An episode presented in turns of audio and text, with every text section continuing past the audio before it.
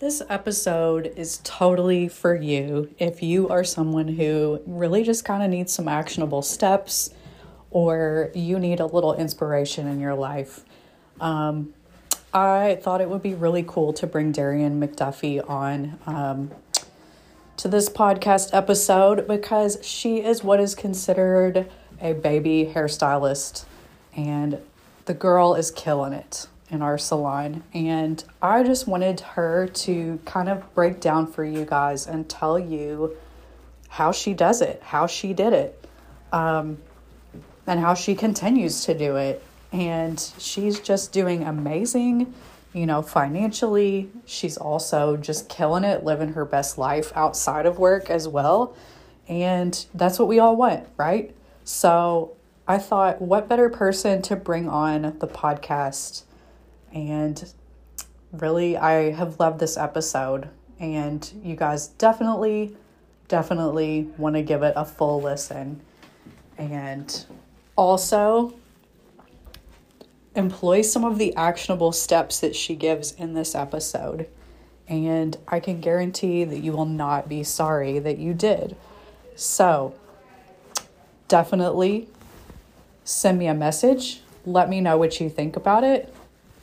Also, I'm thinking about doing a follow-up episode with her. If you guys have any questions, want to know more about anything that she talks about during this episode, shoot me a DM on Instagram and let me know.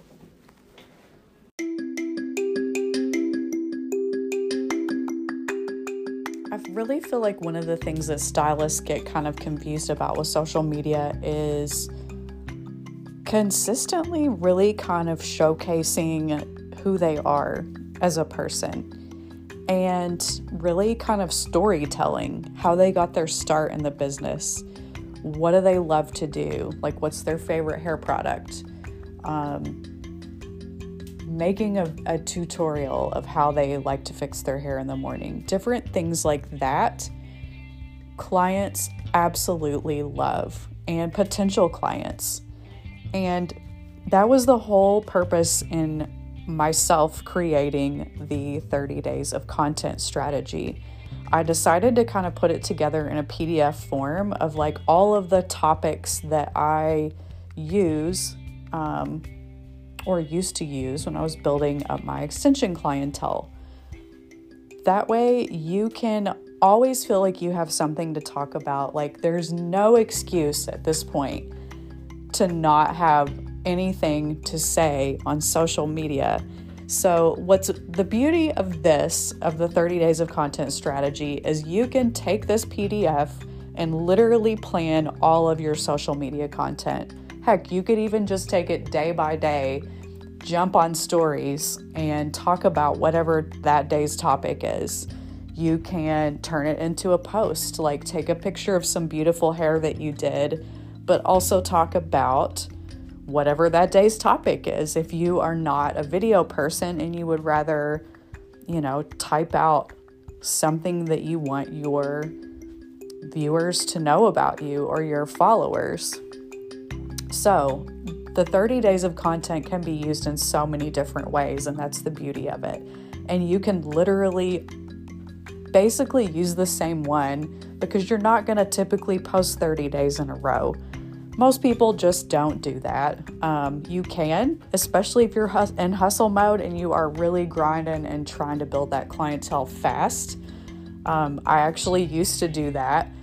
I'm not suggesting that you do that forever if you are in that mode, because it's not sustainable. But this is something that will help you to know what to say and how to start to build those relationships with clients by what you're posting, not just simply posting a picture and, you know, just saying beautiful balayage. Like, granted, some people can get away with that. However, if you're a stylist that is what you do and you're not seeing a whole lot of bites from social media, it is time to change it up a little bit. So I invite you to download my 30 days of content. It is a free resource for you. I put this together. I love it. I think it would be great for anyone ready to build their clientele and just kind of curious about, you know, getting those dream clients. This is going to help you to do that. So check it out. Let me know what you think. I would love it if you would tag me in some of your posts too, because I love to cheer you guys on.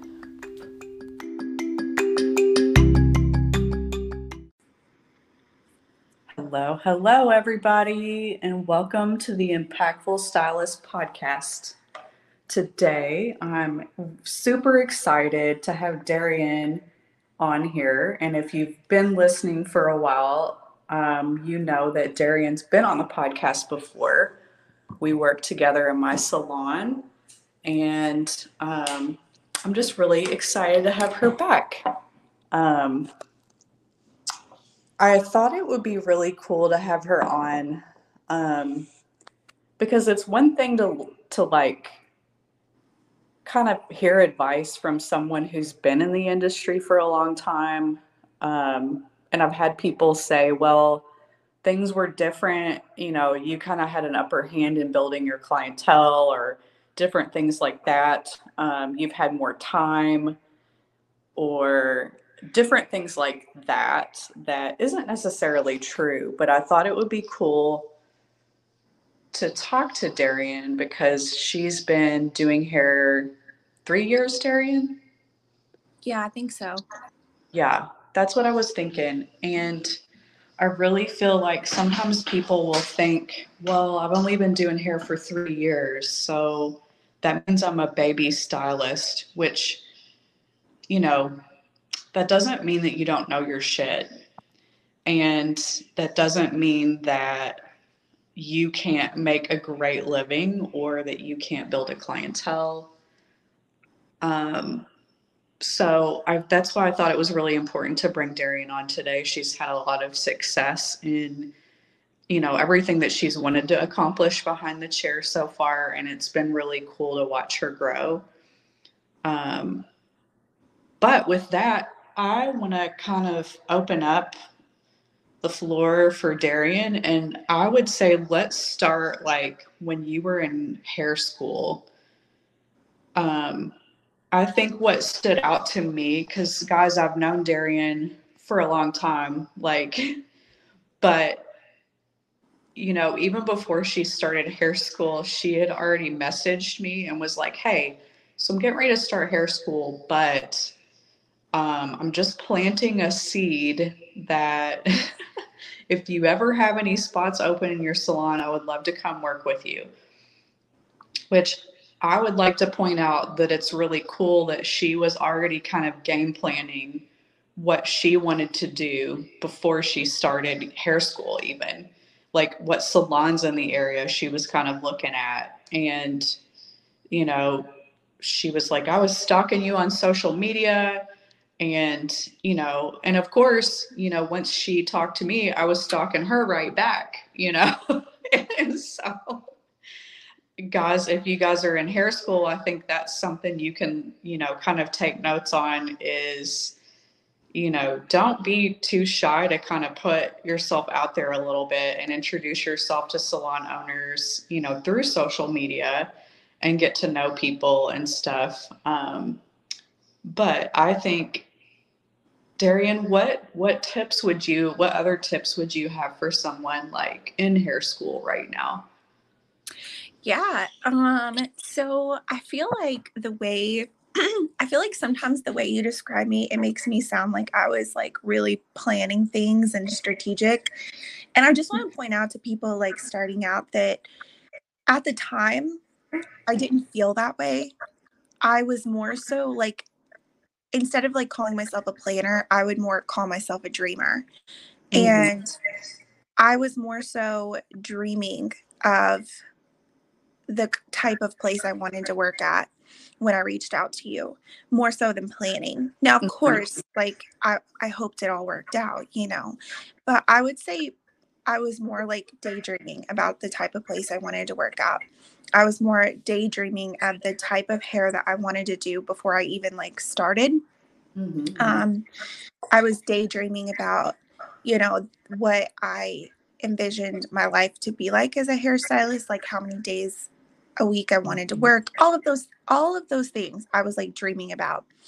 And I almost feel like I sort of like manifested it in a way mm-hmm. where it's not necessarily, because I feel like that can like sound discouraging to people, where like it sounds like I was planning things. I was not planning things. I didn't know the way anything was going to work out. I was more dreaming, you know? I do want to point out though, is like, you weren't simply just dreaming though. Like it was also action. Like, yes, you're like, so right. Reaching out to me or, you know, posting your work in hair school, not being shy about, oh, I'm in hair school, I'm not going to post my work, you know, different right. things like that. But yes, I think dreaming has to definitely be a part of it. But action, I feel like, was really, I know you don't, maybe it didn't feel that way. Yeah. But I think sometimes when we manifest things too, it's kind of like you're dreaming, manifesting, but then it's almost like you will want to take action on the things and it doesn't feel like a big deal when you do it. Does that make yes. sense? Absolutely. Well, I think that's the important part is like the more you daydream about like the way something might be, the more passionate you become about what you're doing. And the more passionate you are, the more willing you are to put in the work, if that makes sense. Absolutely. Rather than just like going on autopilot. I feel like you really have to be passionate about what you're doing because that really shines through to your clients and also the person you want to work for, you know? Yeah, definitely. Absolutely. Well, and I think I noticed that kind of from the start with you, even watching, you know, from afar at first, just through social media, what stood out to me as a salon owner was the fact that, you know, you were kind of documenting your journey a little bit and you were showing what you were doing in class that day, or, you know, if you weren't doing anything, you would like break out a mannequin and play around and, you know, take pictures of that. And yes, I feel like it's so like funny that it happened that way because I almost didn't even realize I was doing it. Mm-hmm. It's the fact that I loved what I was doing so much mm-hmm. that I was just like really excited mm-hmm. At that point. And I really like literally each time I did a color, I was so excited about it that I was like, there's no way I could have possibly forgotten to take a before and after because it's all I was thinking about. Yeah. Like I was so excited to share it with everyone that like, look what I did, but not in like a cocky way, more of like, I'm so excited. Can you believe this? Yes. Like, can you believe that I did that? You know? So I feel like that's the key too, is you got to make sure you're doing things that you love because that's where you're going to start to feel that way. But I was really good in the beginning about taking before and afters. And at that point in time, I was really, really focusing on getting myself out there so much that like, it didn't even matter if something I did didn't turn out. I had to really fight the perfectionism mm-hmm. part of myself, where even if something didn't turn out exactly as I hoped it would, I would still document that and post it and mm-hmm. like share, you know, like the journey we were on, like, you know, here's what we were hoping for, here's what we got today, and, you know, here's how many appointments I expect this to take with this client. I was still documenting and like sharing everything with everyone. Because I feel like sometimes it's easy to like get stuck in your head about like, well, that didn't even turn out that good, I'm not going to post it. I was posting everything. Mm-hmm. Like you said, even on like days that I didn't have anything to do, I would play with a mannequin and I would post pictures of that. I would even try to make my mannequin look like it was a person. I remember that. Yes, and it was so good. I would have my friend hold the mannequin and like yes. wrap a jacket around it, and like I would post it as a person, like I did the hair, which I still did the hair. I still did that hair. Yes. But like exactly. just to make my Instagram pretty, you know? Well, and like, let's talk about, because I was really impressed by the fact that, you know, it seemed like if you were kind of like had nothing to do, you would bust out some amazing vivids. It's like you started playing with vivids all the time, and they were mind blowing to me because like I suck at vivids. It's not, I just don't put a lot into it. They kind of intimidate me a little bit. But I was so impressed by that because, you know, granted, I'm sure your school didn't have a bunch of vivid colors that they were going to let you play with. And so I was really impressed that you kind of took the initiative to just, you're like, I'm just going to go out and get them myself and play around and, you know, get that experience, because that is experience, you know, and I think people don't think about it that way when you're on a mannequin. And yes, it's not exactly like how, you know, our hair grows out of our head and different things like that. But nonetheless, it gave you that experience and more confidence in doing color and vivids. Right. Yeah, that's so true. I found myself a lot of times, like, okay, so I feel like we can all agree that like all hair schools kind of suck and like they're low funding. So like you said, I would catch myself like instead of doing, so I had already had all of my stuff done at school and I was pretty much just like waiting my time out, you know, instead of like rolling another freaking perm, because I don't really want to do those when I get out of school, you know, I would go, okay, well, I'm not allowed to color my one mannequin that I have left at school because they would make you save one of the mannequins for like state board testing, you know, I would go, well, I'm just going to buy my own mannequin. So I would hop on Amazon and I would search 100% human hair mannequin. And some of them were cheaper, some of them were more expensive. And I would buy a mannequin. And I did really get into vivids there for a minute. I mean, I'm still really into vivids, but I feel like I don't do as many of them, which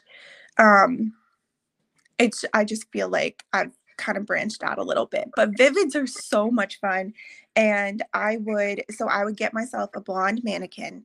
And then of course, like you said, they may have had like a few vivid colors at the school, but it was never like, we weren't allowed to just play with them. So I would go buy my own vivids and I would, you know, when I got to school that day, I would hurry up and get all my stuff out of the way. And I'd ask the teacher like, hey, can I take the first haircut that comes in so that after that I can like work on this color I want to work on? And I think when you're showing that you're really passionate, they're going to like comply with you. You know what I mean? Yeah. I wasn't saying, hey, can I have the first haircut so that I can like sit outside all day and like play on my phone? They were like, oh, she wants to like do a color. That's pretty cool. Okay, sure. You know? I remember, do you remember when I did that green color? That was one of my favorite colors in the whole world. Okay, so the way that I did this is I was like, what's a color that's not very common? This was pre Billie Eilish days, okay? Because I feel like after Billie Eilish, lime green like kind of blew up. This was pre Billie Eilish, y'all. So nobody had lime green hair. It was not a thing yet. Like everyone was still like in the pinks and oranges and like the safer colors. And I was like, I want to do something that nobody wears. So I went and got like all these different shades of green and I challenged myself to do a color melt. And it probably took me like 5 or 6 hours that day. Because, you know, I was learning and I wanted everything to be absolutely perfect. But you're right. I went out and I bought those things for myself because I knew that nobody else was going to. And I wanted the experience of being able to say, like, if somebody comes to me and wants a really cool ass color like this, I can say I did it and show them a picture of like what I did. And still to this day, I like get so excited to show people that picture that I did in freaking hair school, you know, and people are like, wow, you did that. And you know, when I posted that, Amy, on my little like hair Instagram, I legit had like 50 followers, but a podcast reached out to me over that. That's awesome. A really well-known podcast. It's called like Your Day Off or something like, I'll have to look it up because it's a really well-known podcast. I listen to it all the time. But how cool is that? Like that made me feel at the time like I was on top of the world. Yes. And then like the more you feel like it's just like a snowball effect where if you're doing what you're passionate about and then you do it well and like people, then you're like, it's almost like you don't feel like you're working anymore. You're like, okay, now what am I going to do next? Because you feel so good about it. Exactly. It's absolutely true. I feel like, and I think you hit the nail on the head with that. It's kind of like, you know, when you're passionate about it, it just doesn't feel like work. Now, granted, yes, sometimes at the end of a long, you know, a day of work, your body's telling you, yeah, that felt like work. But like, right, of course. Brain, but still to this day, Amy, after a long day of work, when like my body hurts and I'm like, oh, that was such a long day. I still compare it to like jobs I've had in the past pre like hair days before I knew I wanted to do hair. Like I remember days that like I worked at this office and going home after a long day working at that office was drastically different. Like I was so like done. I didn't want anybody to talk to me. It's like just because I talked on the phone all day at work, you know, and like I was like mentally exhausted. Even still on days that I get done and like my body hurts and stuff, when I get home, I'm still excited to show my boyfriend what I did today. I have like this routine where I get home and I go, do you want to see what I did today? And he goes, yes. And I show him, I go, okay, here's the before and here's the after. And this sweet guy, I've shown him probably 1 million hair pictures. Every single time he's like, wow, you made her look so good. Like it's always... Yeah. So even on days that I feel like my body is like going to give out or like it was just a long day, like you're still allowed to have those. Mm-hmm. It's still not the same as like working a job that you hate. It's still not the same. Exactly.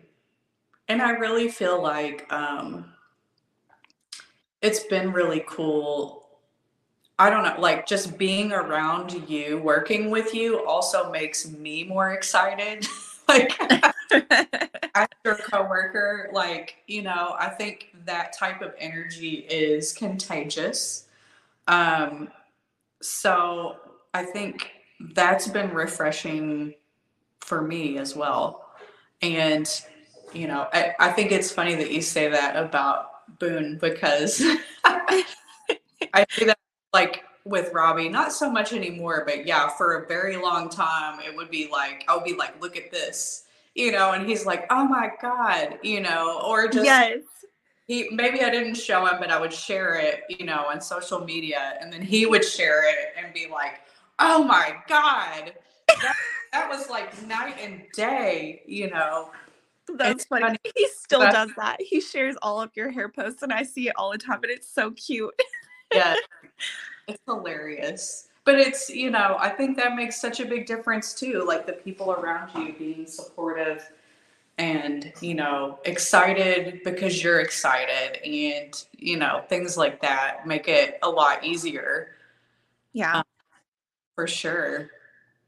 And go ahead. No, you're okay. I was just going to say, like, to touch on that, like for people, like, don't forget, like, I could have sat at school all day and like my teachers were like, no, like you used all your mannequins. You can't color any more mannequins. Like here, use this mannequin and roll a perm. I could have been like, okay, and rolled another perm. Or I could have been like, you know, like I'm just going to sit around and do what they tell me to do. But I was like, no, I want to do color and like, I'm gonna make it happen. Whether you like, you guys are not gonna stop me. Not that they were trying to stop me, but you get what I'm saying. Yes. Like they've got a job to do. And like, at the end of the day, they're just trying to do their job. I was like, no, I'm gonna make this happen. Cause this is what I want to work on. This is what I want to post pictures of. Mm-hmm. You got to make it happen for yourself, you know? Yes. Proactive action.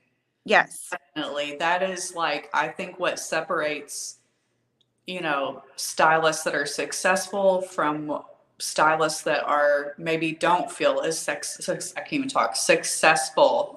Yeah. But, I agree. No, You're right about that. Yeah. Cause I know several people, you know, that I went to school with that like such sweet, sweet girls, but I think maybe they just weren't that passionate about it, which is Like maybe they were just there. They were much younger than me. They were like fresh out of high school. But like, I feel like maybe they had been like pressured to go to hair school or something, and they just weren't as passionate about it. Mm-hmm. Like you can totally tell like who stands out from who right. when you're really passionate about what you're doing, you know? Mm-hmm. Well, and it's true. I think sometimes people miss out on that piece of, you know, like in my opinion, if you, and it doesn't make you a bad person or wrong or whatever, everybody's got different things that they're passionate about. Exactly.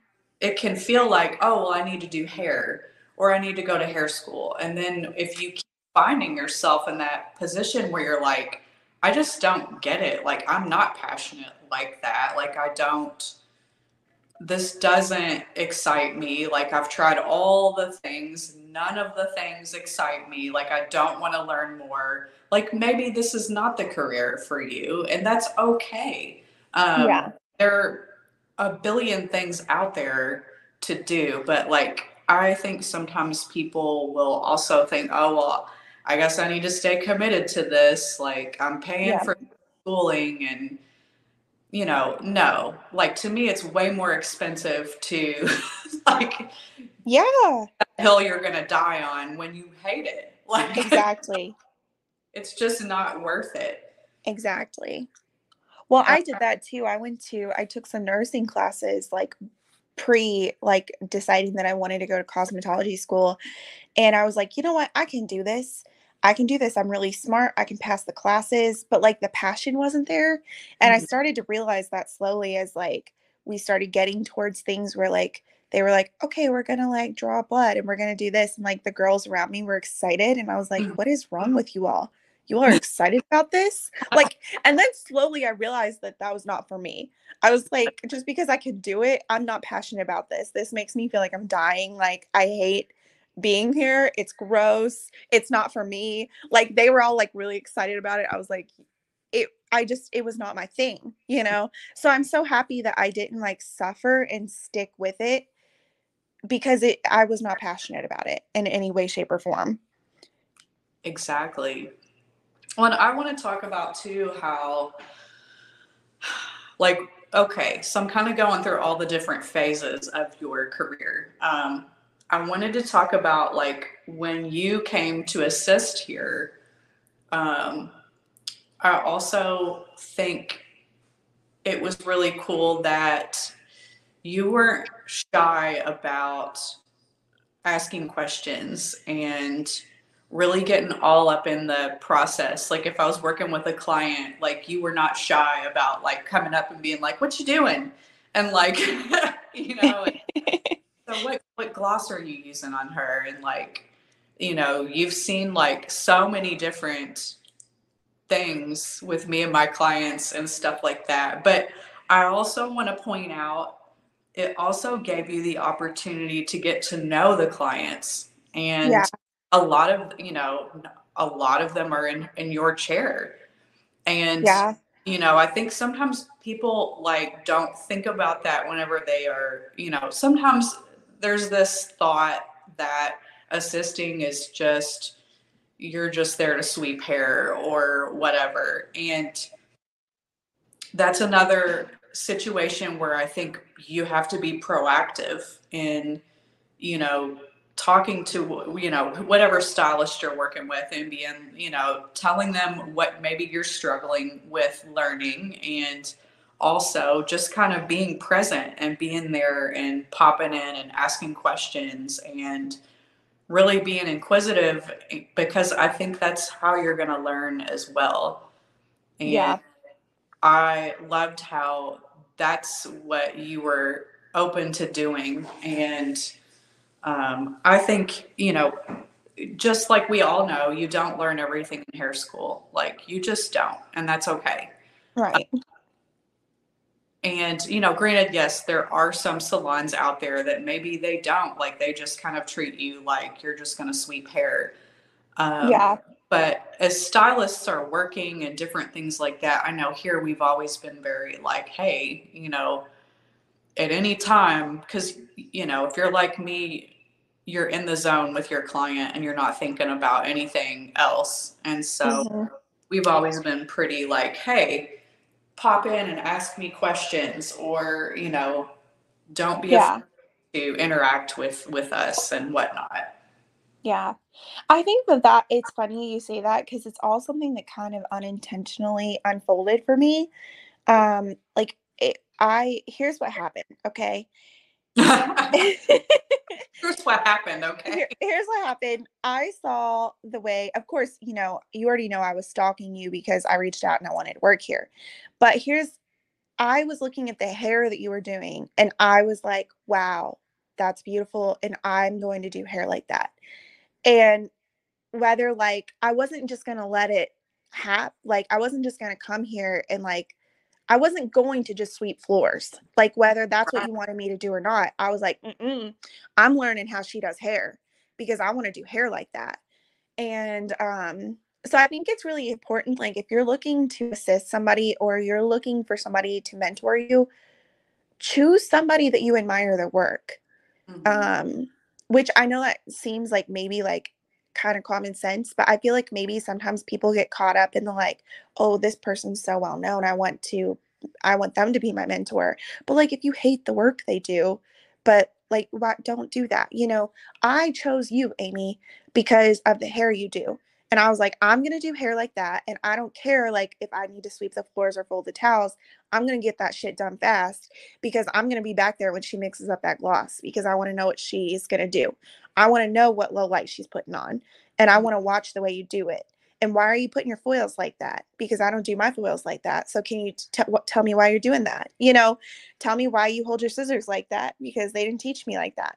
I was kind of up your ass. And like, it's because I wanted to do hair like you, you know?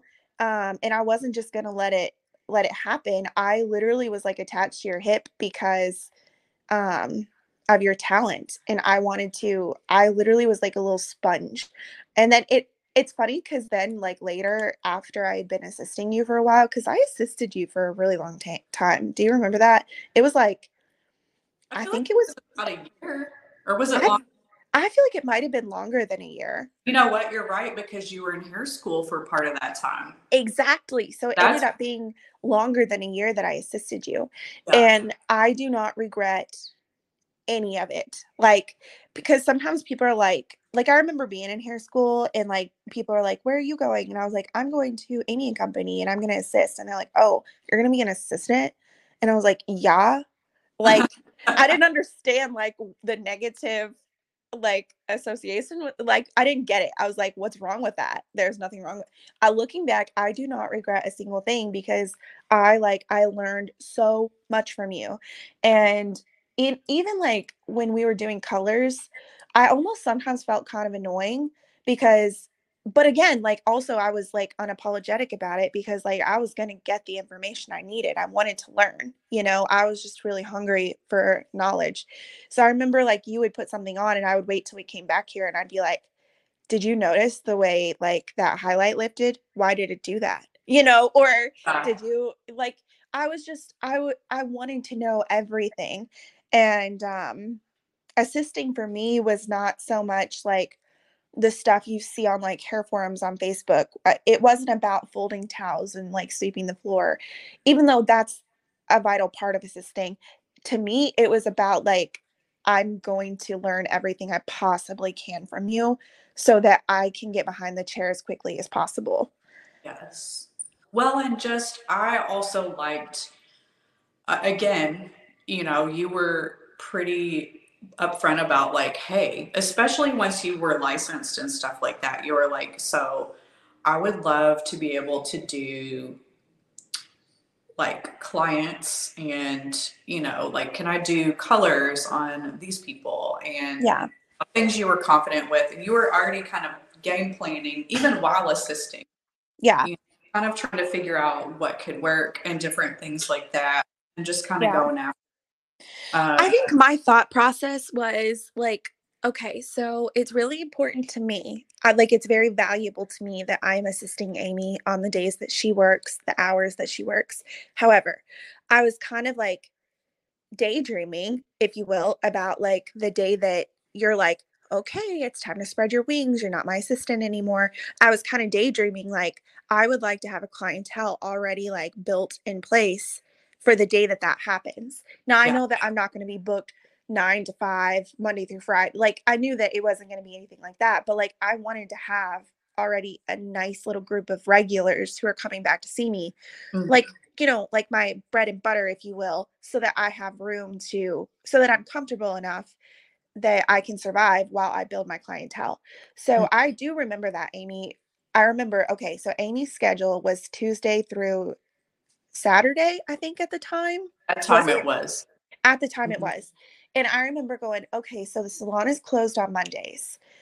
I'm going to make Monday. I asked Amy for permission. We were closed on Sundays and Mondays, but I remember thinking, okay, I'm going to take all of my color clients on Mondays because I want to get my hands in some hair. And like, I don't want to be here like later in the day on those days that I'm assisting.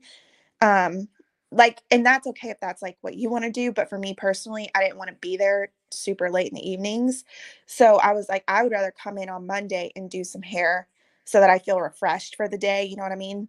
And for, do you remember that, Amy? For a really long time, I was taking my color clients on Monday because I knew that I wasn't assisting you that day. Yes. And like, sure, like you can be like, well, that kind of sucks working, you know, Tuesday through Saturday and then coming in on your Mondays. But like, I knew in my mind that that was a very small, what word am I looking for? That was a very small like piece of myself I was giving away in order to like build myself in the future so that I didn't, does that make sense? Yeah. Like it's a small risk I was willing to take for a short amount of time because I knew in the future, like I was setting myself up for success, you know? And sometimes that takes a little hustle in the beginning in order to set yourself up for success in the long run. Exactly. Sorry, I was really stumbling over my words there for a minute. Oh, it's all good. I think that's a really good point too. I think sometimes people might think, oh, I'm going to have to do that forever. No, yeah. Not how it works. I mean, here's what it's almost like a little like cat and mouse game where I was like, I'm going to work on Mondays for a little while. And like, I'm just going to give the world a little taste of what I can do and like do enough hair good and like send these people out into the world and people be like, oh my God, your hair looks so good. Where did you get it done? Like I was giving people a taste of what I could do. So then I could like catch them and be like, okay, now I'm not working Mondays. Like you have to make this work if you want me to do your hair. Yeah. And it worked. Exactly. And that's the thing is like clients, especially like if you really know what you're doing, you give a really great experience for them when they come in. They are going to make it work. They're going to figure it out, like what day that they can book with you and stuff like that. So I think that was brilliant. And it really did help a lot. I mean, like just to kind of see that in action, you know, was really cool. Because I've got to be honest, like when I was just starting to do hair, I wasn't very proactive. I was passive and more like, oh, okay, well, whatever, you know, and like, you know, then one day it was kind of like, I woke up and was like, what's going on? Like, and over time I realized I needed to go after things. And so I think it's really cool that you kind of just started out, you know, kind of already, and I know you don't feel like you were being strategic, but you were, I mean, and not, maybe not like consciously. Right. But cool, because these things don't just like passively happen. Like, you know, I mean, now we were just talking about how far you've come, like, you know, before we started recording today. And it's just really cool to be witness to that and think about the milestones that you've hit and, you know, things like that, that, you know, you were like, I thought I could charge a certain amount for a 2-row extension move up. You know, I thought that was going to be 5 years from now. And like, you're already charging that amount, like for the last year. So like, yes, it's so true. One day I sat down and I was like, this was probably like, I'd say like 2.5 years ago. It was when I very first learned extensions and I was like starting out and I was like building my clientele. And what I did is I went, okay, one day I really want to make six figures. How cool would that be to make six figures and like be able to make enough wealth for me that I could have a comfortable lifestyle. And so I sat down and I took $100,000 divided by how many weeks are in a year. And then I took the weeks divided by how many days a week I wanted to work, because I don't want to work 7 days a week. So you can't just like make it a week, you know? So you take the number of that divided by how many days a week I wanted to work, which I think my goal is like 4 days a week. Mm-hmm. And then that tells you how much you have to make per day. And I was like, okay, well, if I have to make this in a day, how much would I have to charge? I know that I can do 2 extension clients in a day. So this is how much I would need to charge for a 2-row move up. And I do remember coming into the salon that day and I was like, listen, Amy, and I had it all written out on like a little sticky note. Like I was a madman, like I'd been doing math all night instead of sleeping. That's, you know, that little meme where he's pointing at the chalkboard and he's like circling stuff. And like, that's what I felt like. I was like, look at this post-it, Amy. Okay. So I divided this by this and this, and this is what I need to make for a 2-row move up, because that's kind of like my bread and butter. That's the most of what I do. If I could maybe one day charge this amount for a 2-row move up, I know that if I can then build up this many clients per week, I can be a 6-figure stylist. And I was like, but that's a lot of money. I think that that's going to be a 5-year goal. And guess what? I'm charging that today. And it's only been 2.5 years. Yes. Well, that blows my mind. Like, because that day that I told you, I was like, I had like perspiration, like sweat on my forehead. I was like, whew, okay, Amy, so this is the amount that maybe one day I want to charge. Like, it made me like nervous to say that out loud, but it was a 5-year goal. And like, I met it in half the time.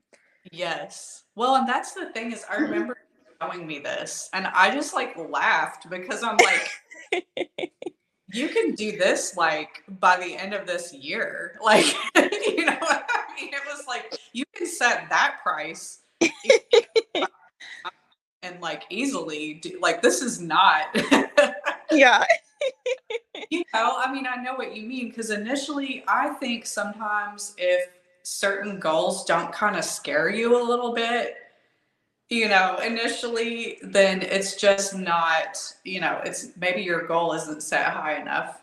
Yes. I mean, you know, it can be a little intimidating, especially around the whole money thing. Mm-hmm.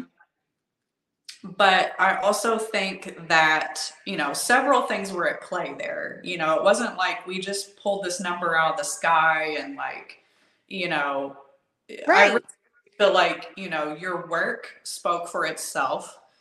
Mm-hmm. Excuse me. Well, experience, you know, I think, you know, client experience has to be so on point. That was another thing we talked about that day though, Amy. I don't know if you remember, like I was like really emotional and vulnerable that day to you. We were sitting here at this table in this salon and I was like, Amy, I was like, if I have to charge this for a move up, do you know what that means? That means that I have to be the best.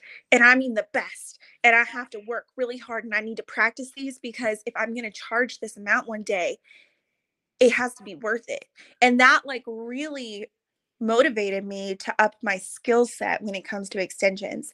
And then I started like obsessing over my beadwork, my stitch work, my placement, obsessing over grow outs and like what they looked like before and after, like exactly what you're saying, like your skill set has to match, but what better way to motivate you than to daydream about what your life would be like if you made that money.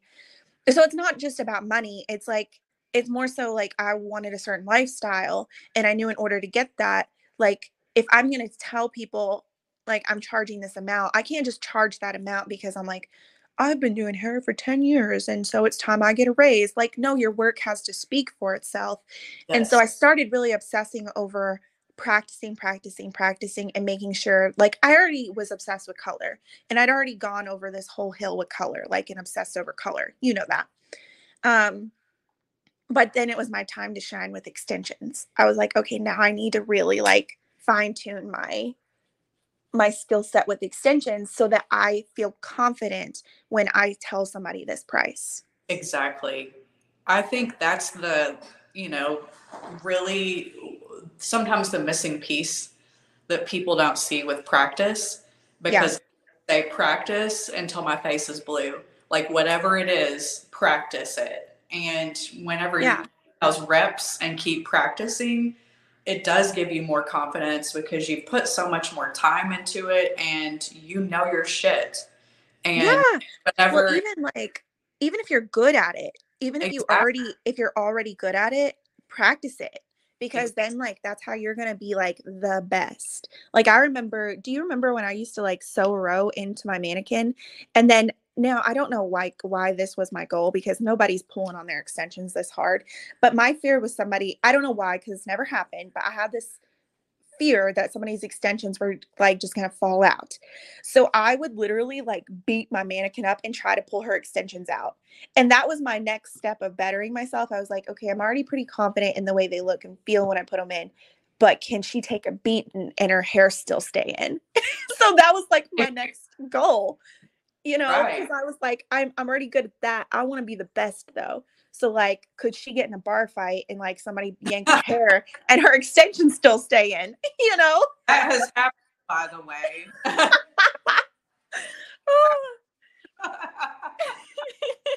They were like, my extensions were still in my hair. Yeah, she's the best, you know? Like, that's what I wanted. That was my goal. It's so hilarious. But like all of these things give you more of the confidence. And, you know, I think then also if you have clients or someone that reaches out and, or you discuss pricing with them and they're like, oh my God, I could never pay that. Right. And it doesn't bother you as much because you know the reps that you've put in, you know the work that you've put in, but you, I think also start to understand that not everyone is going to see the value, and they've also never experienced your work in the chair.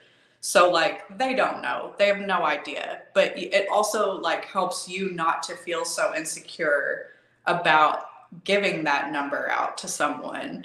Yeah. And I think, you know, it's been really cool to just see that, you know, with you and your career and stuff too. And yeah, no, you're exactly right. Because the more you practice something, the more confident you are when you tell somebody that number. Because I'm like, you know, there was that little point in time where I was like really, really new, because I forget that I'm still kind of considered a baby stylist. I forget that. Yeah, because you don't carry that way. You know what I mean? You're not like, oh, I'm a baby stylist. And I'm like, you know, probably going to use baby stylist in the title on here. And some people are very triggered by that term. Right.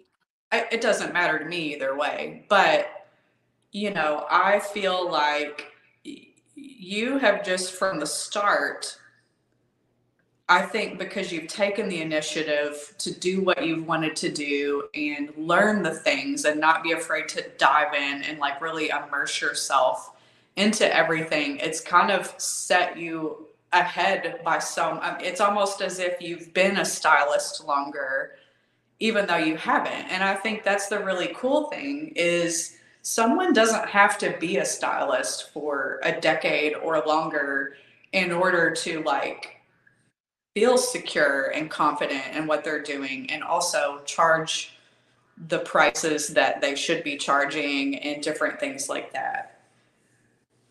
Yeah, you're so right.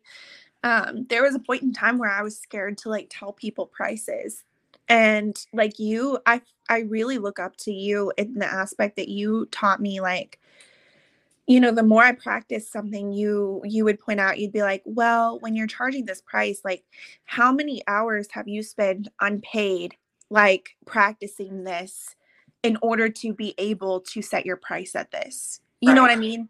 Those are the things I think about now when like somebody, it used to really bother me and like hurt my feelings when somebody would, which, you know, I'm really sensitive, but it used to really hurt my feelings when people would be like, oh, that's too expensive. You know, when you would tell them your prices, I'd be like, oh my gosh, am I charging too much? Am I like entitled? Am I, you know, all of those things run through your mind. But then, you know, over time, I feel like now I've gotten really good about when somebody's like, oh, that is so much money. How could you, you know, not that, and I'm being dramatic, people don't talk to me like that, but like if somebody were to be like, you charge how much? Like now I'm super confident in myself where I would remain calm and I wouldn't feel guilty because I'd be like, yeah, well, I charge this much because like you don't understand what the amount of work I've put in. Mm-hmm. And like if you, you know, it's okay. There's always going to be somebody who doesn't want to pay that amount because it's not that important to them. And that's okay because there's always going to be somebody who charges less.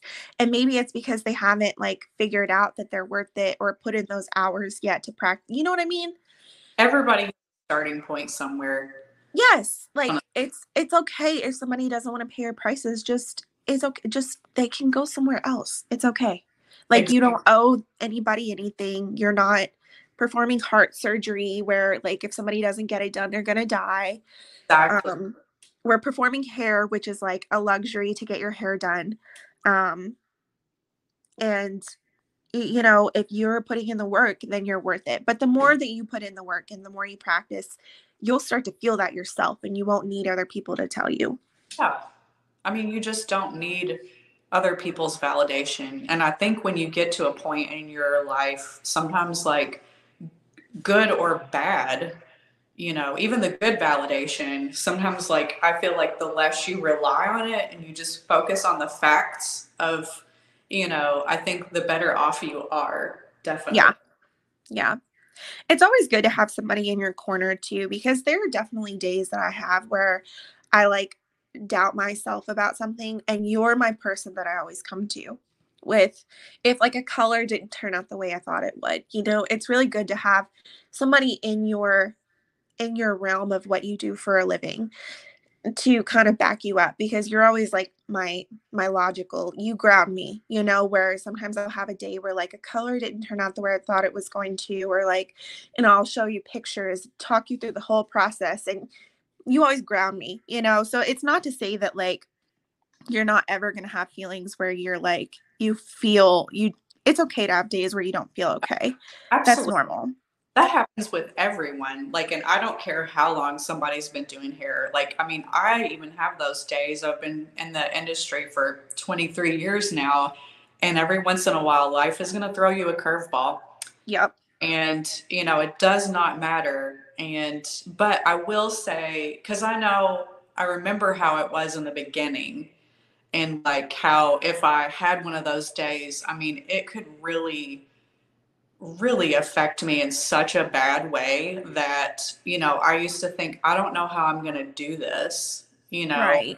Whenever I would hear other stylists that were in it longer than me say like, oh, well, it still happens to me. I would be like, oh my God, I'm not going to be able to make it that long. Right. But what I will say is I feel like with time, you do start to like, look at it more logically, and yeah.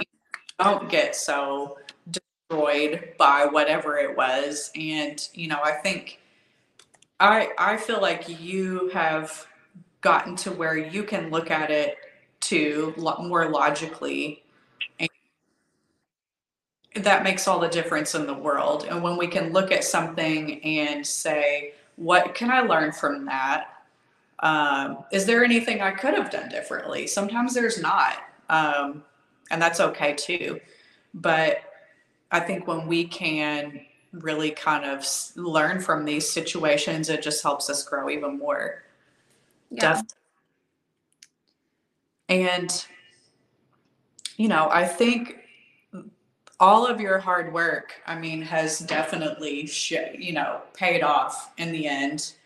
You know, I mean, not that this is the end. Like, I'm retiring from doing hair. You know, I think it's been cool because at the end of the day, you know, yes, you need to love what you do, but you also need to get paid for it. And you've been active and taken the bull by the horns, and whether through practice, client experience, and all the things, and being kind of strategic about how much money you want to make at the end of the day. I mean, with each year, you've had like a $25,000 increase in your pay. And, yeah. You know, I mean, that's remarkable. You know, it sometimes blows my mind when I realize that that's happened to me. Yeah. It blows my mind. That's amazing, Darian. Like, and I think sometimes, you know, I feel like I'm just really proud of you because, you know, a lot of people may not ever see that in their career. Maybe that's something they want, but it's not something that they will see. But the difference is like you've gone after it and you have thought about it and you have game planned and you've daydreamed and you've built this life for yourself, you know, actively and not in a, you know, none of this has just passively come to you. Like, you put these steps into action. You know, you started with daydreaming about it, but then you're like, okay, let's put pen to paper to figure this out. And, you know, I'm going to put the reps in, I'm going to practice, I'm going to, you know, do all the things. And I think it's cool that you can see the monetary, you know, side of it after everything is said and done, you know, and I think that's really remarkable. I really wish I would have. You're making me so emotional.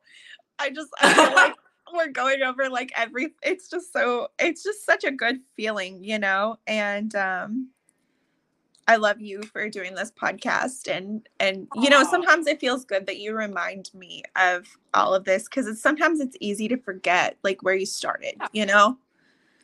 I feel like it can be really easy, especially, I think that's the double-edged sword of being someone who wants to achieve more. I think you can kind of lose sight of how far you've come sometimes. Yeah.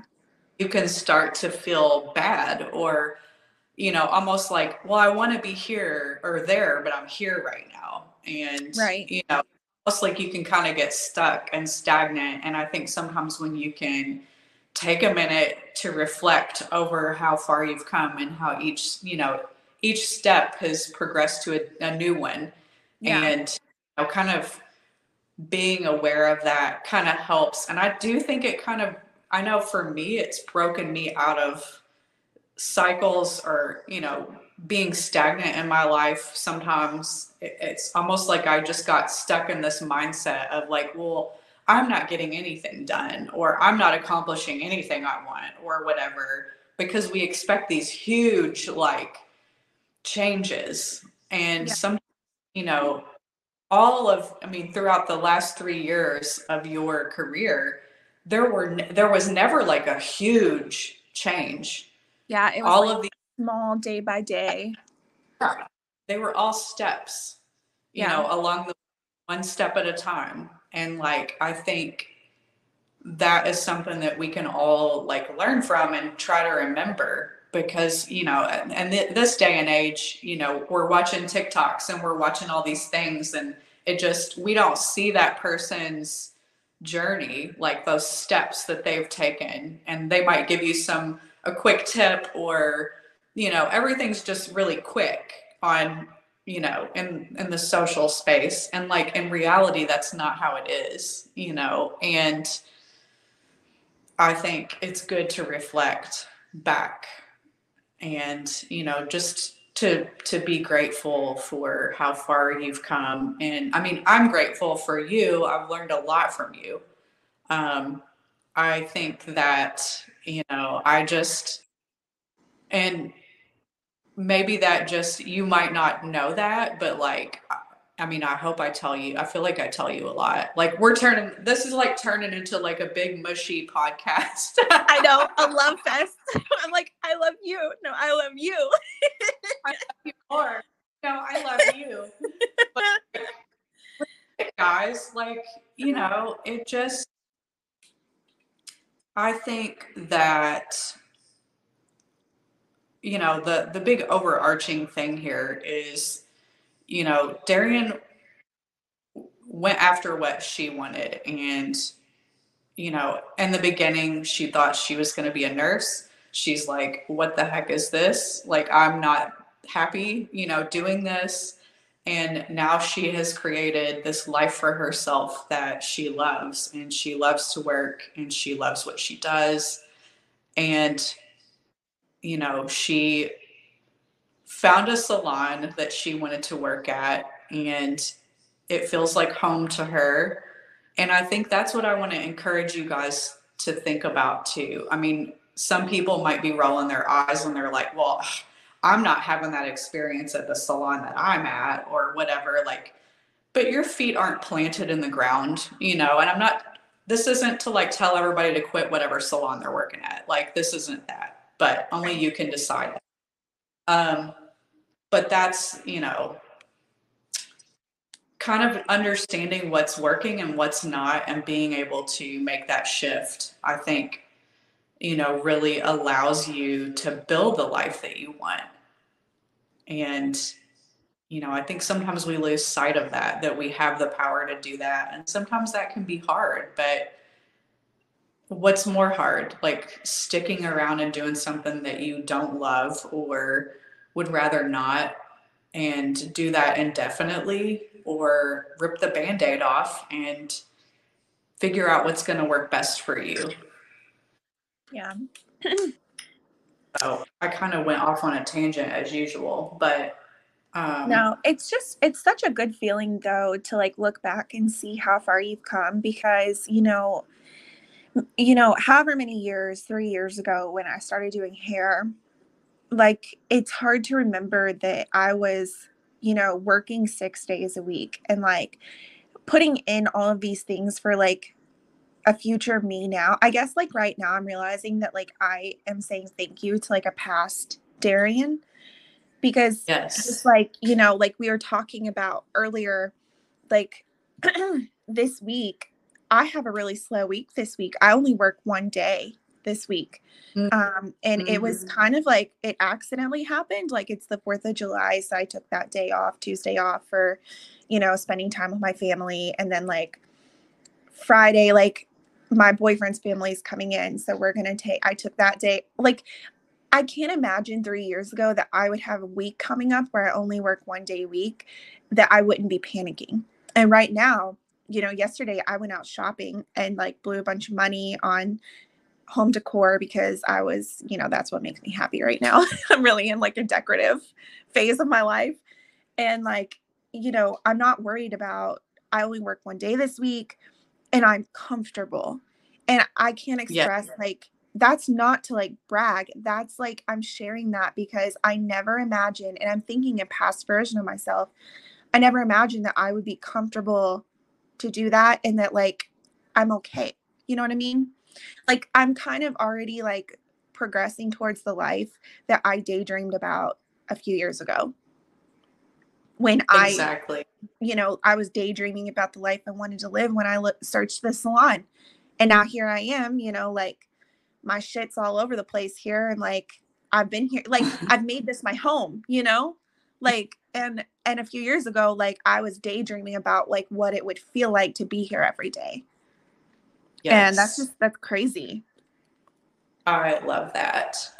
And I think you're right. I mean, I think it's really cool that, you know, you're like, I'm going to be off extra days this week, and it's not sending me spiraling, you know, because yeah. I mean, like, I've been there in my career before, and, you know, and I think especially when you've been like, quote unquote, such a workhorse, like, yeah, powering through and hustling.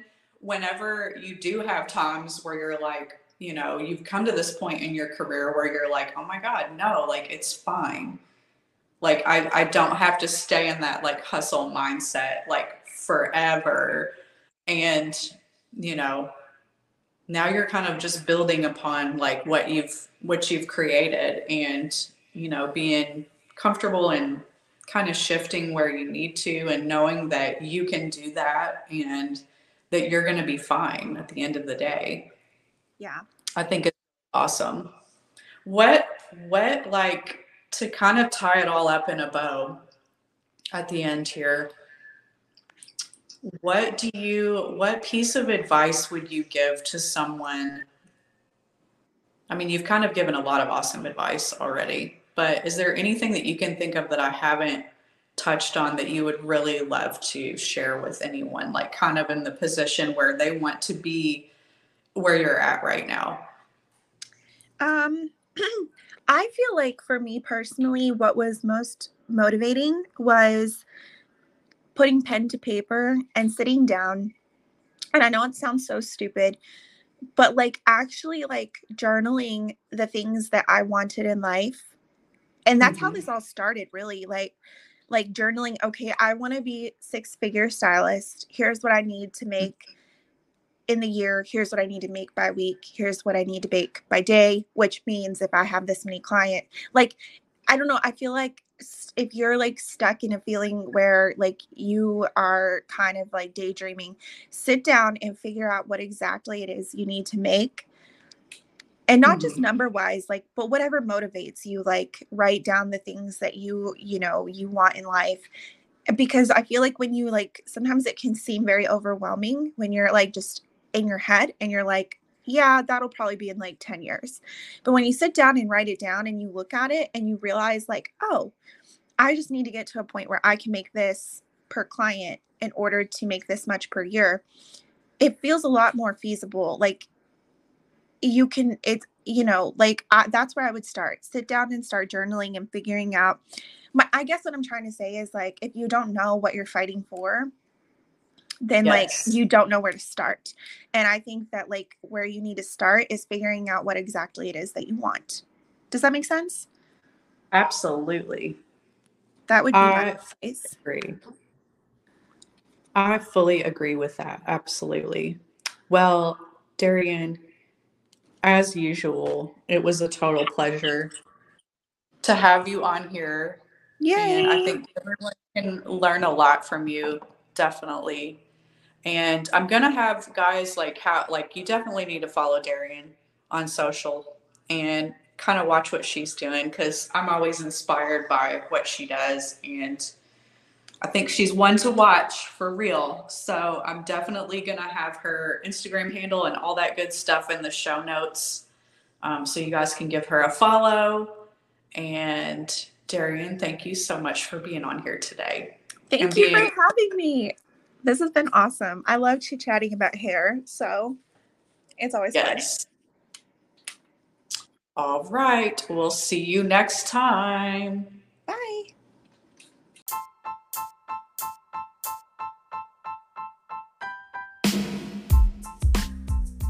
If you're a hairstylist who specializes in certain hair services, and you're trying to build a clientele of your dream clients who really take you seriously, you need to check out findyourhairstylist.com.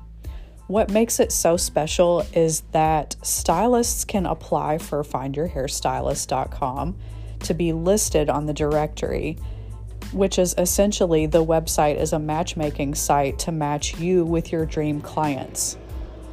What makes this so unique is you actually apply and you are vetted by 5 different hairstylists, kind of like a panel of judges, so to speak, who put their seal of approval on you and your work.